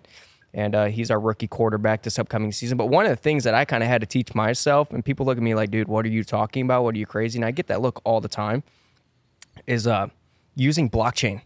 I use are you doing that I use blockchain, so I know how I, I kind of had to teach myself. yeah you do have to teach yourself. I'm serious. Like I didn't know how to do. it. I, I people were telling me, you know, I, I started getting on online, you know, forums and people who were deep within the space, and they were telling me these things, and I'm like, I have no idea what you're talking about. And at first, I was like, I don't really care. I'm, I'm not even really looking to get into that or anything like that. But then, you know, I started as as soon as I started getting deeper in the f- space, I started teaching myself terminologies and how to how to do some of th- these things. Like I know how to go from blockchain to blockchain. I know how how to use pretty much any DApp from any blockchain. I know how to get there. I know how to I know how to do all that. But it took me about 3 4 years to learn how to do that. And looking back, like it's kind of crazy like like where I was in the beginning of, of blockchain and what I could do with blockchain to where I'm at and now. And what are you doing with it Well, see, I, I personally do like to use some of my money to invest into certain things, but I like to leverage my assets in different types of blockchains. So, you know, I like to look more so towards startup companies and things like that. So, you know, I'm going to get into some term. People are going to be like, what are you talking about? Right. But, you know, market caps and studying the market caps. One thing I do is study the market caps of different things and run through numbers. And uh, I was never a math guy. For anybody who, uh, if you do, do tune into this and you went to school with me, you should know if you were in math class, I was never a math guy. I sucked at math. Um, never a big school guy either. I, school was just never a huge thing for me. me either Uh, But you know, I one thing that I had become witty with is math with market caps and studying market caps and the trajectory growth of, of companies and things like that, and studying certain entities. And that's what I do in my free time is uh, is do that, and not many people know that. And um, so one thing I'd like to do is leverage certain companies and, and entities um, alongside assets and um, you know the power of staking or yield farming and things like that. And people are like, "What is that?" I'm not going to get too too deep into no that. i wouldn't know what to even ask you about because i don't But, know um, anything but yeah, it was uh, uh, one of the things you know um, back then. I, I'm I'm invested into a company you know in in India, and I'm probably maybe the uh, only American investor still. And they're like, "Who is this guy?" You know, I pretty much come out of nowhere. I, all I did was, you know, I remember three and a half years ago, I was going on like you know platforms and forums and. You know, just like the stock market, you have, you know, you can see top to bottom of the stock market, look up different stocks. Well, like with uh, blockchains and cryptocurrencies, there's the same thing with like entities like CoinMarketCap or CoinGecko. And uh, I started going through these things and I started just like, I was like, you know what? Like these are already established projects like Bitcoin. Everybody knows pretty much what Bitcoin is, Ethereum, and things like that. And everybody's like, buy Bitcoin, buy Ethereum. I was like, that's cool, but what else? Like, I want, I want to kind of like just dive deep into something I know nothing about. yeah So I started just looking at recent blockchains that just like became blockchains. And I just started going down that hole. And next thing I know, like I just I, I'm I was in it. I was in the hole and I was starting to use use some of the things that were in that hole. and it's it's funny because you know people are like you know bring up like Dogecoin to, coin to me and I love, you know, hearing stuff like, you know, people bring that up to me and then like they're like, Yeah, like, do you do anything? And I start talking they look at me like, dude, okay, like shut up now. Like we Right. don't know what you're talking about. Like you sound crazy. And I probably do sound crazy, but yeah, it's one of my weird little things I like to do. Yeah. So It may not make you a millionaire, but it's something that you like to play around with. You like to see the wins and losses of that kind of stuff. it was it was insane. So quick little story. So when I was a caseworker, I had a um, I had a guy who uh, just an amazing guy. I consider him, you know, a brother to me. And you know, I go over to his family's house, and it was almost like became a second family of mine. It was one of our routine things because we didn't have a whole lot of things to do together. But one thing we did have have together was go to his family's house, and his mom almost became like a second mom to me, and same with his dad. And um, they started talking about like investing to me, and this is not investment advice for anybody out there. Little disclaimer on my end, but it was kind of cool because they came to me and they started talking to me about investing. And one of the things that his mom brought up to me was like, Zach, what do you know about Bitcoin? Because you're young, you know, Bitcoin. I keep seeing this word Bitcoin around. I'm like, hey, if you're if you're curious about Bitcoin, check this out. And I remember her putting a thousand dollars into this, and within a summer and a half, she paid her house off. No shit. No shit. And it was absolutely amazing. It was absolutely amazing. Uh, One thing, my parents got divorced when I was coming, you know, uh, out of middle school and into high school, and money was a big thing.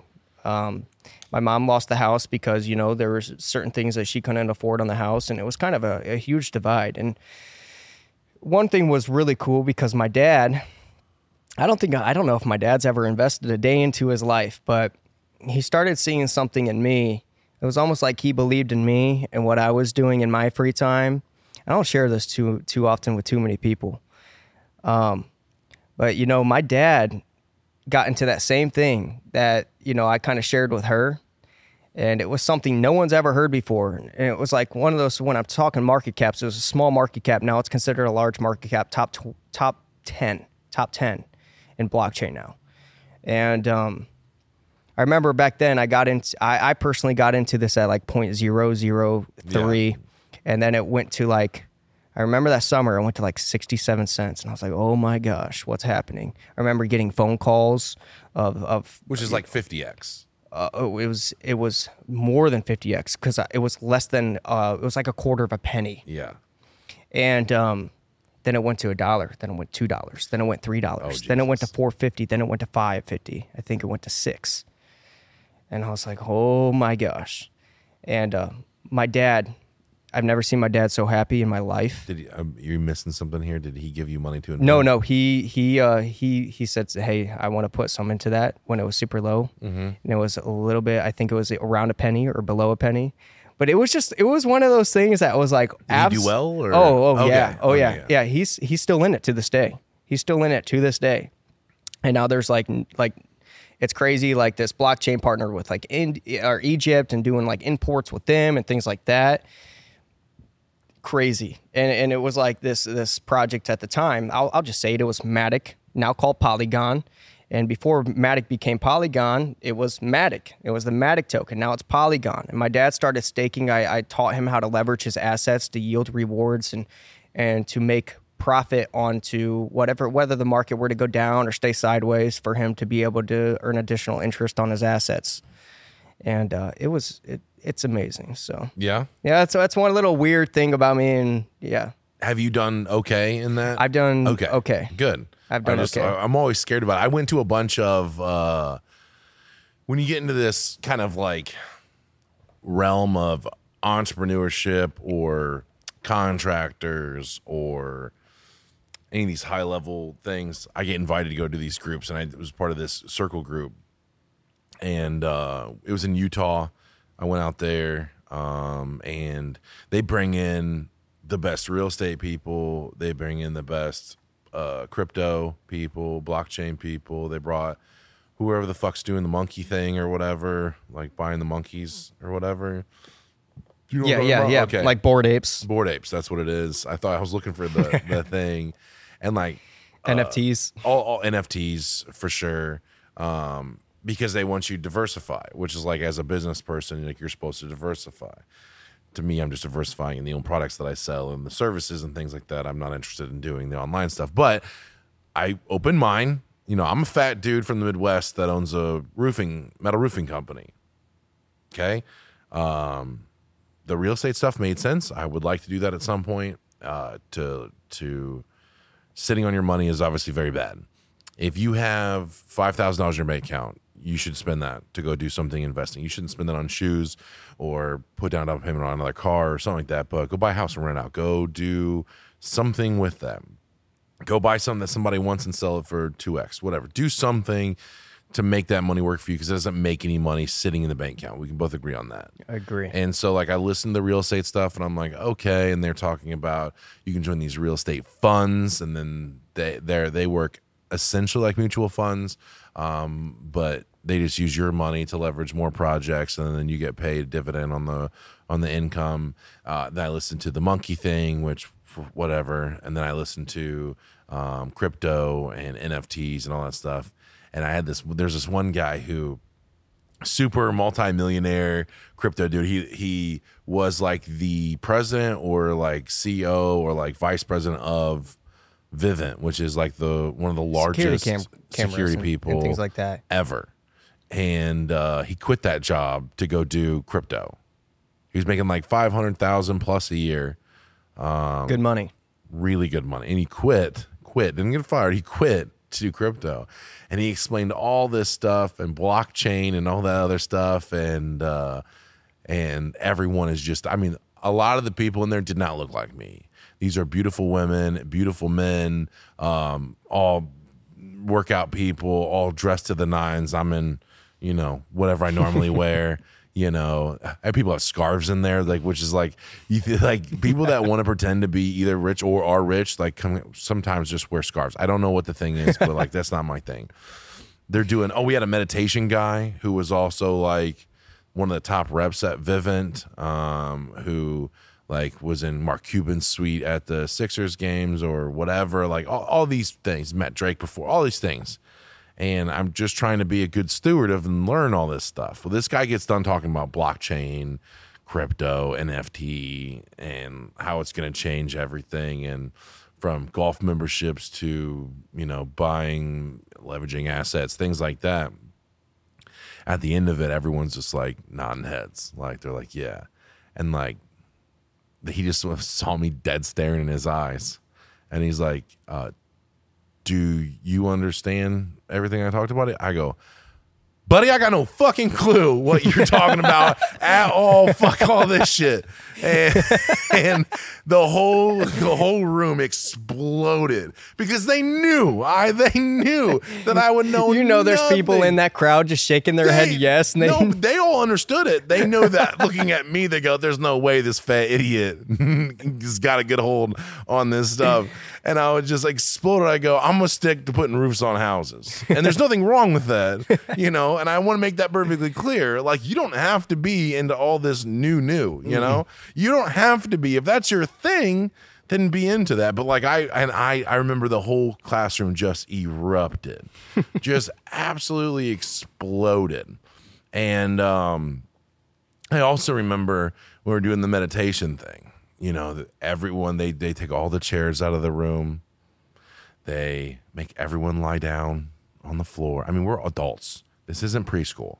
They make us all lie down on the floor, and the dude is like, "All right, take two minutes, breathe in, hold, breathe out, breathe in, hold. Now imagine yourself and you're in your bed. Then imagine you floating over your bed. Then imagine yourself Did you imagine that? I tried. I tried. I tried to be in it. At the end of it, I whip out my phone and I videotape everyone that's doing it. I'm like, this is fucking, this is how cults start. And I'm like, but it, it doesn't matter. I'm still successful and you don't have to do the crazy shit you see people doing. Right, right. And that brings back to the point. I mean, just like I do some weird things myself, weird avenues. You know, that's I'm not encouraging everybody No. to go down that weird avenue path. That's just something I found, you know, passion in and thing I love to do. You know, in in Austin, you know, you you just took head on, you know, a lot of different new challenges and what you you figured it out. Yeah. And I think that's kind of what we're kind of both getting at here is Yeah. like, you know, whatever you're going towards, you know, like sometimes it doesn't matter if you really necessarily don't know how to do it. This this talk going back to Yeah, what yeah. I do, you know, this this was something completely different different for me. You know, background from background. You know, my first job, I worked at Aeropostale. You know, a summer little did. job. You know, and then I went from high school to KFC actually, and uh, went to KFC, and then you know, long story short, I became a, a kickboxing trainer for uh, a gym here in Fort Wayne. My buddy, you know, and I did that, and it was more so not like a kickboxing gym, but more so like a workout, thirty minute workout, and that was fun. Um, and then part time, I was a valet driver at a nice restaurant here in town, and Oh, I do you remember that. yeah, yeah. And then one day, you know, a guy came up and he was like, you know, I believe it or not, I know I'm a scrawny little dude now, but you know, I used to work out quite a bit. And this one guy came up to me and was like, Hey, you're Zach. And I'm like, I have no idea who you are. And he was like, I'm such and such. He was like, we should work out sometime. And he was driving a, a very nice, you know, BMW M series racing car. And I'm like, okay, cool. Yeah, let's let's work out sometime. Next thing I know, I'm a legal assistant. And I became a legal assistant for, you know, a little over a year. And then I, I stepped out of becoming a legal assistant personal trainer to become, you know, a caseworker. Actually, how I became a caseworker, I met a homeless dude on the corner of uh, Walmart over here on this side of town. And um, come to find out, he was actually homeless, living in a tent, got approved by management in, Wal- in Walmart, in the woods behind Walmart. And, uh, I knew I wanted to do something else, but I didn't know what I wanted to do, and I didn't know where God was trying to lead me at that Yeah. point in my life. And um, it was interesting. About within six months, you know, I I ended up becoming well. I went to a YMCA, and there was this big guy, dreads. He walks up to me, and my buddy. We're playing basketball. That's another thing I like to do in my free time. And he was like, "Hey, do you mind if me me and my kids play basketball?" I'm like, "Dude, hop on in." Like, absolutely. He's like, "I just want them to see competition." I'm like, "Dude, absolutely. We're just having fun, anyways. Hop on in."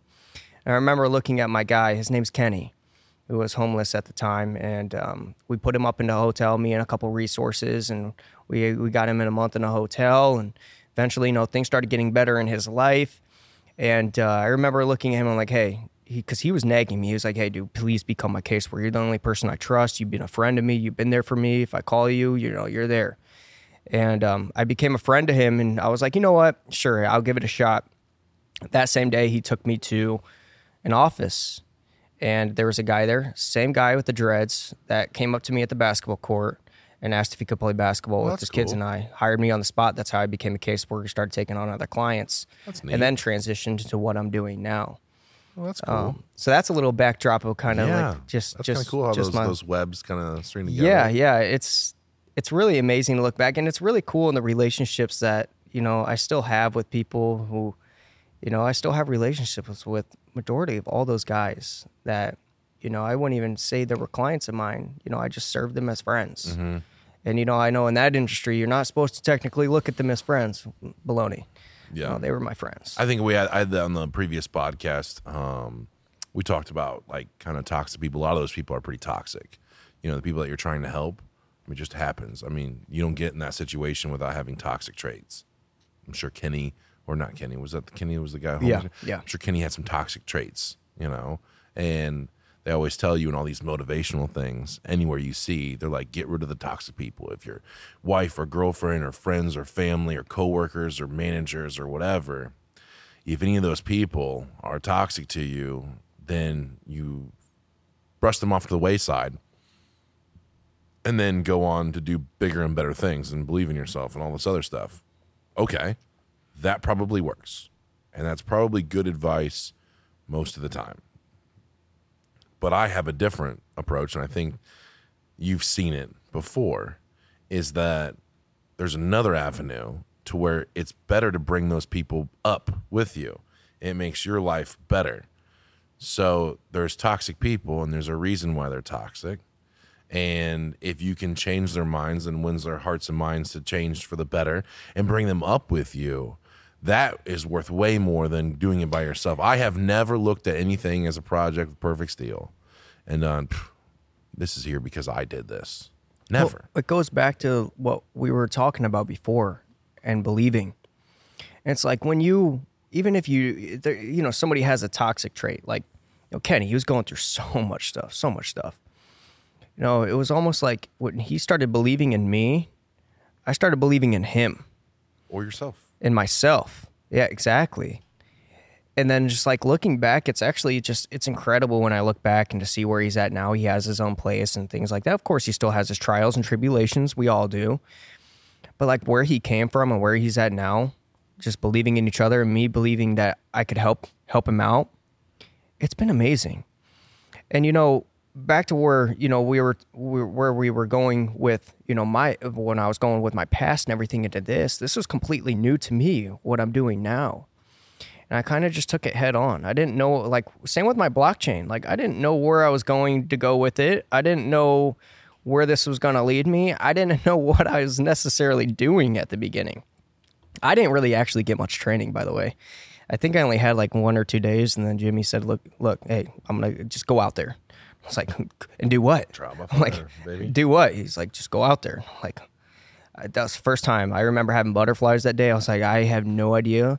I remember I pitched Jimmy in his in his in his office, and he just slammed the door on me, and I'm like, I'm not built for this. I was like, I am absolutely not built for this. There's no way if this is gonna happen to me. No way. I'm not getting the door slammed in my face, and you just made me look so stupid. I was like, I, I feel really stupid, but I went out there after that, and it's it's just I didn't know anything really other than just a small little training I got. You know, now we go through you know pretty extensive training, and you know people are set up. I made it through three days of training, three days, and they were like four hours of training a day. And at the end of the third day, he goes, "We have extra leads tonight. You're run- you're running one." And I go, "Dude, I don't even know. I haven't even seen the paperwork yet." He goes, "Don't worry about paperwork. Just go sell it, and we'll I'll, you can call me and we'll figure it out." And I go, "That's so dumb. Like, what are you talking about? Like." That's most of the process. We're to fill it out and, and do all that kind of stuff. He goes, just go see what happens. He's like, I don't care. And he just go sell it though. And I'm like, all right. And I went out there. I remember doing like a four hour thing. Like I show up there at six o'clock. I don't leave there till like nine, 10 o'clock at night. They feed me dinner and all this other stuff. And I'm like, hey, bud, I sold it. He goes, all right, well, I'm going to bed. so like figure out the paperwork on your own. If not, I'll just go back out there tomorrow and write it up. And I'm like, okay. And it was like $40,000 deal or something like that. I'm like, this is nuts. I mean, it was crazy. But like you just figure it out. yeah, yeah, You just figure it out. exactly. One of my biggest things when I was coming up, and I don't know if this happens to you, is like places. Do you ever go hit houses that have been hit before? absolutely. Okay. I had my biggest successes when other people would lay the groundwork and I would go out there and just slay it. Like if someone else got shut down, you know, they'd we'd given a quote a year ago and just never followed up or whatever. I would go back then and almost always sell those things because they were looking for that magic. Whatever that last salesperson didn't say to be like, yeah, I don't know why I'm not doing it. You know, like I wanted to do it. I just the dude didn't present it or right or whatever. And I'm I would go make so much money. I would not be offended at all to give me rehash leads or anything like that. Things that another person because I had more to offer than that person did. And I had most of my successes by doing that. And it would also piss off the other people because then they would be like, I sold that one that you didn't sell. And they're like, that dude wasn't buying. I'm like, he, he wanted it. Well, a lot of people, you know, move forward with things when they believe or see things in you and believe in you. Mm-hmm. And I think Zach, you know, on a previous podcast covered that. You know, why do people, you know, you know, listen to you? Why why do people when you when you pitch a, a metal roof? Why do they necessarily buy a metal roof, even though the product's phenomenal? Yeah. you know it's it's it stands apart why do they buy it from you it's because they believe in me mm-hmm. they believe in me Yeah, he's got it on his own house. Exactly you know the power you know we keep throwing the word belief and believing. You know, it's a it's a powerful thing when you believe in yourself, and if you are one of those guys who believe in yourself, and you you know you believe in yourself, and you want to head on into something else, and you believe that you can do new things, and you want to try new things, this may be a great fit for you. How do you feel when people say that you have to do, you have to love what you do every day to be successful? How do you feel when people, you've heard that saying before? Um, if you love what you do, you never work a day You almost hear life. that. You almost hear that everywhere. Yeah, like I mean, what do you- that's you- that's that's you- thrown around a lot, even on just like talk shows and Yeah, see it on what, What does that mean to you? What's your take on that? It True, doesn't, not it, true. It doesn't mean that when you go through a day into what you do, that you're not loving every single second of doing it. There's times where I'm working out there and I absolutely hate my situation that I'm in or hate something that's happening in the current moment. Like Friday? Yeah, Friday.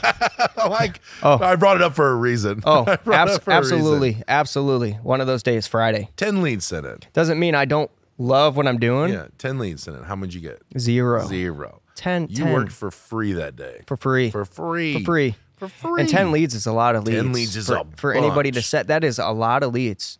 10 leads, not one. Not one. Zero. You worked all day for nothing.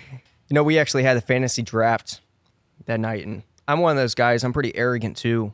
Um, I get a call from Jimmy, and he's like, "Hey, I need you to be there at the draft." And I was like, "I'll, I'll let you know." And I, I was like, I'll, "I'll let you know if I'll be there." And he's like, "No, be there. If you can do anything for me, be there at the draft." And I was like, "Okay, I'll be there, but let me go." Let me go back to this one previous that I just, you know, got a, a little bit ago and, and make sure I got the right phone number. And he was like, buddy, you're just come. And I was like, no, I got to take care of this first and uh, you know I got the right phone number, but it didn't go through. And uh, but that was just one of those instances. Like, there's nothing else that could be going any worse than today. To, That's than the today. worst day. That's the that's The worst day possibly- That's the worst day possible. Possible. Besides, like, it And here I am now. Here I am now, smiling and laughing Yeah, about I mean, it. You, got to. But I man, in that moment, I mean, just ask, just ask, uh, you know, my girlfriend. I was, I was, I was pretty upset. But you know, though, it- when you're talking about loving what you do to be successful, Yeah. doesn't mean you can't. You know, talking about that path and having trials and tri- tribulations along the way, it doesn't mean you can't hate something in the current moment or something could go wrong. And oh yeah, I love this. I absolutely, You- I, I you did love not this. love Friday. No, absolutely hated not. Friday. I did not love Friday. But in the long term scheme of things, you know, I still believe in the train that I'm on. I still believe in the path that I'm on, the set of wheels that I'm on. I believe in myself. I believe the company that I'm with, and I absolutely love everything that I'm a part of. yeah.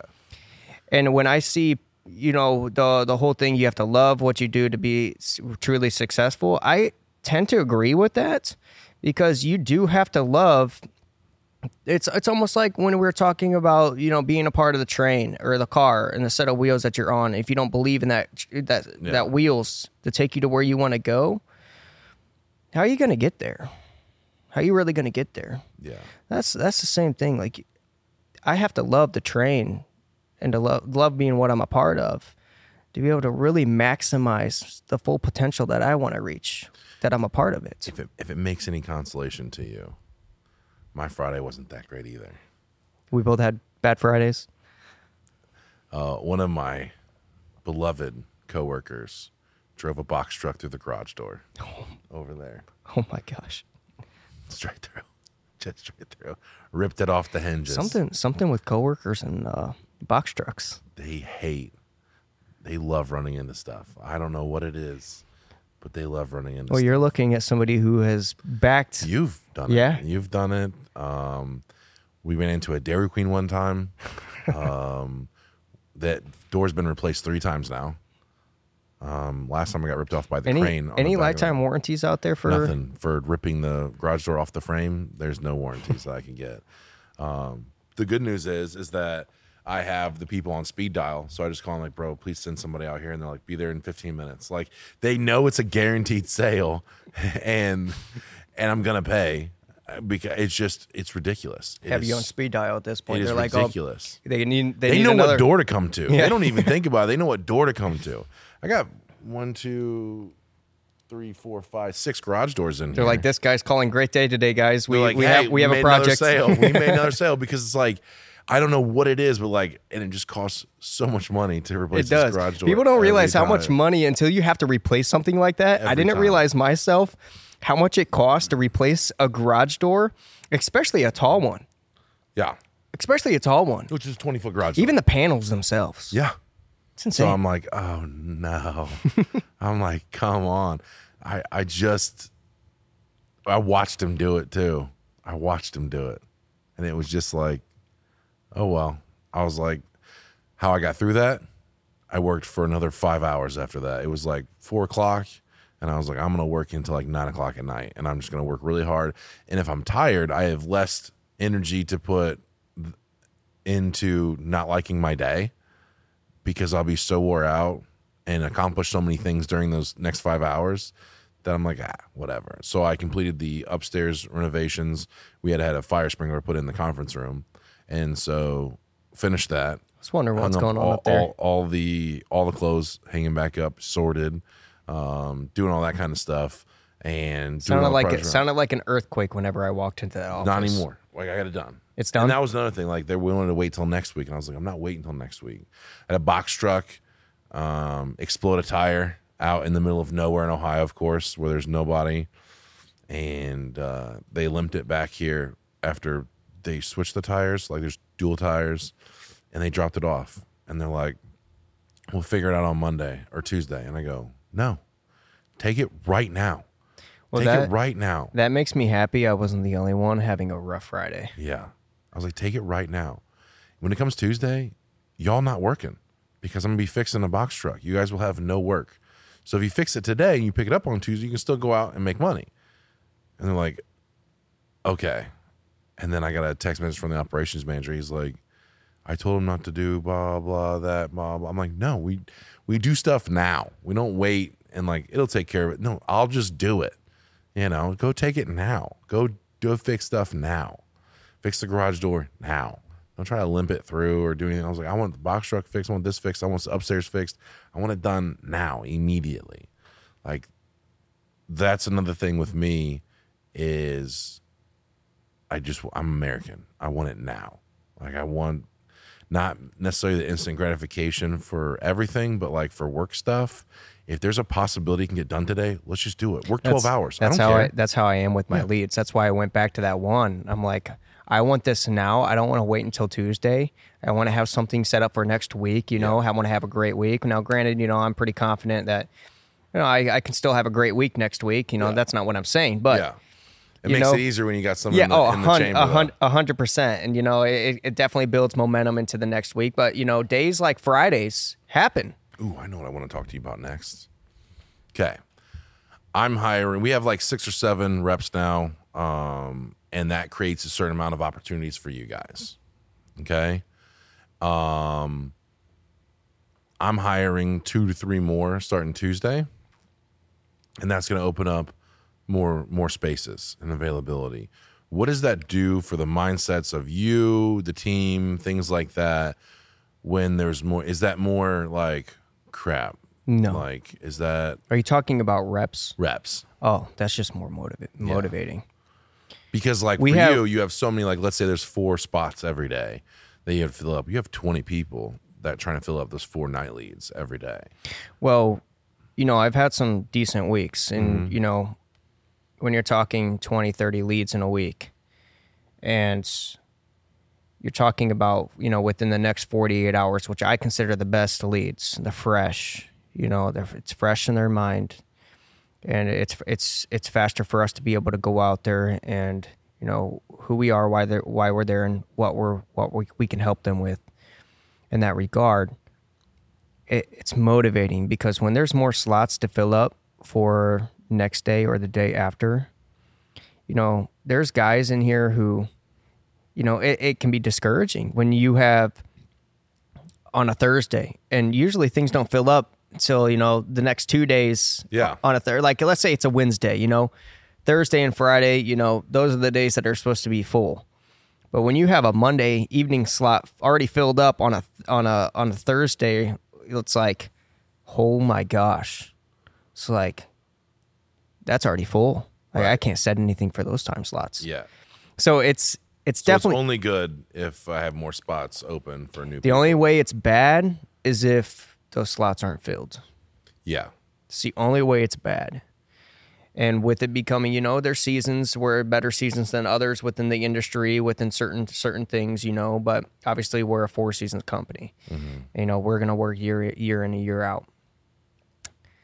The only way it's bad is if those slots don't get full. So you know, you know, there's guys out there, you know, who all they want to do is fill slots. You know, we have competitions Yes. of filling slots. You know, right now we have a crazy competition, you know, on a hundred point scale of beats. You didn't know about that? What? So for every hundred points, it's like when you get a lead, you get a point. Confirms it's two, or demos it's like four, or something like that. For every ten thousand of sales, it's ten points. Every one hundred points scored, you get a pair of beats. So that's one of our competition. We did a competition last year. So if you sell 100,000, you get 10 pairs of beats? If you sell a hundred thousand, no, it's a hundred points. Ten points times. Oh well, maybe I don't know. Maybe my math is off. If you get 10 points for $10,000. Yeah. Okay.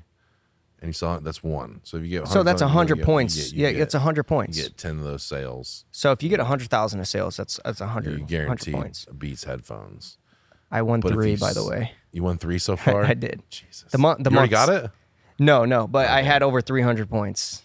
But it's cool little competitions like that, you know, where, where it's like, how many slots can we fill? Like, how many slots can we fill? And we're just like, our team is hungry, where we're just looking Yeah, to fill no, I- slots. the team is hungry. I just kind of wondered what the, the generally the the sales thing is like. Well, now we're gonna get less leads per person, and I can understand that. and so you know, but that just raises the. I think that every time I do that, it raises the competition. It does. And I think it's, you can't be in sales without competition. You cannot. cannot. I mean, we have, we have, uh, I have, I can't tell you how many times, you know, guys have come up to me and be like, Cover for you. I'm coming for you. Yeah. Or like, you know, I'm I'm gonna get there to your level and I'm gonna write more leads than you. And I'm just like I love I mean, that's great. But in the back of my mind, it's like, I can't let that happen. no, it's not happening. I can't let that not happen. I'm golden boy right now. It's not gonna happen. But you know, that's what makes it fun. And that's what that's what makes each other successful. You know, that's what that that's what helps us grow. And I think the same thing for, you know, the the the reps who go and you know, sell sell the roofs and things like that. Like you can't be in sales if you're not competitive. If you don't have a competitive edge. And you know, you look at somebody not saying, you know, I want to be that person or anything like that, but we look at each other like I'm to uh, I can't let you beat me this week or you know, I want to be I want to So like Ryan for example, who was on a previous podcast, he came into a meeting when we were having a meeting and he's like, "Who are the top two guys this week?" And me and Tyler raised raised our hands, and and uh, he looked and he was like, "Well, whoever finishes the worst out of you two cleans the bathroom." And we're like, "What the heck?" And I looked at Ryan. I was like, "Well, whoever the top two sales reps who finished the worst has to clean the other bathroom." He's like, "Okay, we got to as a deal." Little competitions like that. And Tyler looked at me and he's like, "I'm not cleaning no bathroom." And you know, I don't think the, the it actually held up or anything like that. I don't know. I never. He just came back from Texas. I Yeah, no, sent- it- it didn't- I sent Ryan on a uh, Christian boot camp thing. Um, so that's going to be. If I don't do a podcast tomorrow, it'll be the next podcast. Um, after that, where he's going to tell me all the things that happen. I mean, it's like military boot camp plus Christian based learning. So and leadership. And so I'm super excited to hear about all that. So when he comes back from that, maybe I'll make him clean the bathrooms or whatever. I don't think anybody has uh, upheld that, but just that little little seed in the back of our heads just made us work a little bit harder, you know, on the competitive Not edge. everybody's motivated by money. Can we talk about that for a minute? Yeah, a hundred percent. I've offered uh, a thousand bucks to a, for a for a thousand knocks, and I can almost get nobody to subscribe to that because it's like really really hard. I've done it a couple times in the past hard. where they make it to like two three hundred and they get like five deals from it or something like that in the first three days, and they're like, I'm not doing the rest of the week. Um, and it's like they're not motivated by money every time. Like just the consistent money to make a thousand cash a week. they're not motivated by that. They're motivated by these beats competitions. They're motivated by cleaning the bathrooms. They're motivated by something like that. They're not motivated. I've I've I've tried to motivate Derek Banks to get a car. I was like, I'll buy you a car. Like you've been here six years. I'll buy you a car, bro. You just have to do X. And he's like, Nah, I don't care. I'm like, You don't care? I'll buy you a car. And he's like, I don't care. I'm like, How do I motivate this guy? He- Some people are motivated with different things. yeah. Yeah, you're right. Not everybody is motivated with money.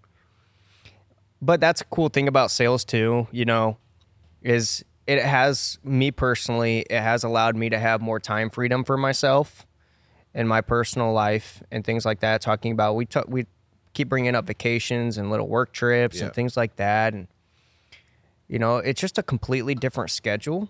You know, some days, you know, mentally tougher than others for sure, but it's different, and I, I I love it. You like sleeping in? I do like sleeping in. Yeah. This job ruins a lot of people in the sales or the or the canvassing side because you don't have to wake up before ten o'clock if you don't want to. You just don't have to. You can if you want to. And that can create bad habits sometimes. For, true. For they, some. they have a tough time going some doing s- that. some people you know uh, that work better in in like a, a strict system where you have to be up at x time you have to clock in at this time and you have to clock out at this time Mm-hmm. and it's a set cycle and sometimes with Not me. sales you don't have that set cycle No. it's a little different Yeah. Those guys are you know, I have reps that don't get home until nine, ten o'clock at night most nights. yeah You know. But same same same with same with us you know Yeah. sometimes we don't get home till late Yeah. depends on how far we go out how far we're willing to go out sometimes we push the boundaries a little bit you know oh Zachary. when we get home at 10 11 o'clock it's like what were you doing just out there out there working you know? And you know if if you're having one of those days where you're in something like this and you have a bad day and let's say you're working a 1.30 to 7.30 and you go home at 5.30 and you can definitely work until 7.30 when everybody's kind of getting home and things like that. And if you're limiting your chances of success you're ultimately hurting yourself on that train that you're riding to get to where you want to go you have to maximize your opportunity whatever Yes. opportunity that you're in you have to maximize that Correct. so whatever whatever opportunity you only have That's 20 so true. whatever whatever opportunity you have in a day and you want to accomplish something in a day whether with whatever you're working at you have to make sure within that day within those set hours that you are to be doing what you're doing to maximize the opportunity For sure. For sure. to be successful Um closing thoughts, anything other questions you want to ask me, anything like that? i don't have any questions off the top of my Fine. head We can do it. We can do it again when you see other podcasts or when you do. You have uh if you have a week where you're like, dude, we need to talk about this on the podcast, something like that. Yeah. you can always come back on. We can do one. You know, at the. I'm end of the excited to see the future podcast with with some other guys Oh too. yeah, no, and then I'm gonna get some more people that are outside of this industry and stuff to do more. I'm gonna try to get some influencers and stuff on here as well. Um, just that slow grind of you know getting viewerships and getting content for the social media platforms that we offer. Um, and it seems to be working. Like we're being pretty successful with all this stuff. I'm pretty happy with the way things are going. Um, also, it's an opportunity for me to chill someone for two hours. You know, Absolutely. Like, and then at least we're getting something out of I it. I guess my final thought would just be if you're out there and you are in a system right now or in a situation where you no longer believe in it and you're still there and you're grinding in it, but you don't believe in it, hop ship. Yeah. Hop ship. Move on to something else that you can put your belief into. You're going to find much better efforts if you put effort into that than where you're at currently if you no longer believe in that. I like it. I like it. Wisdom from Zach Cain. Um, again, if you have any other questions, if you want to see us cover other topics, anything like that, TikTok, Instagram, Facebook, Twitter, um, all of the YouTube, all of the social media platforms um, that we're on, please comment, like, subscribe, do all that kind of stuff, and we'll continue to cover things that you're interested with and give you insights into the company and the day-to-day operations. Zach, thanks for being on the podcast. Yeah, bud. thank you very much. It's been it's been great. Please remain seated.